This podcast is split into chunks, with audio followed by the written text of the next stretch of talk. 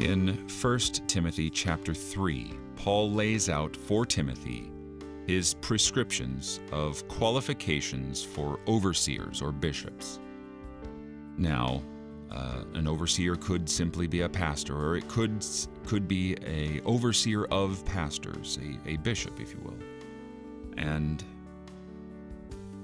Paul writes this to Timothy because Timothy is a pastor. He's a young pastor, and so he needs this extra instruction.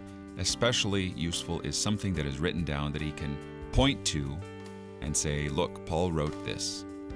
Wise old Paul, he baptized your family. You know him, you love him. Let's do as he suggests. Well, he writes it down and sends it to Timothy, along with other material in this book. And it should deter people. It should also encourage people.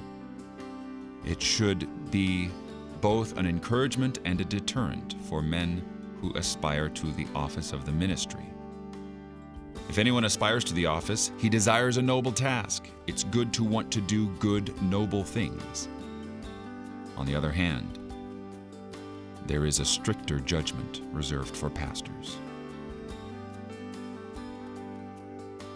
You're listening to Oratio, part of your morning drive for the soul, here on Worldwide KFUO. Christ for you, anytime, anywhere.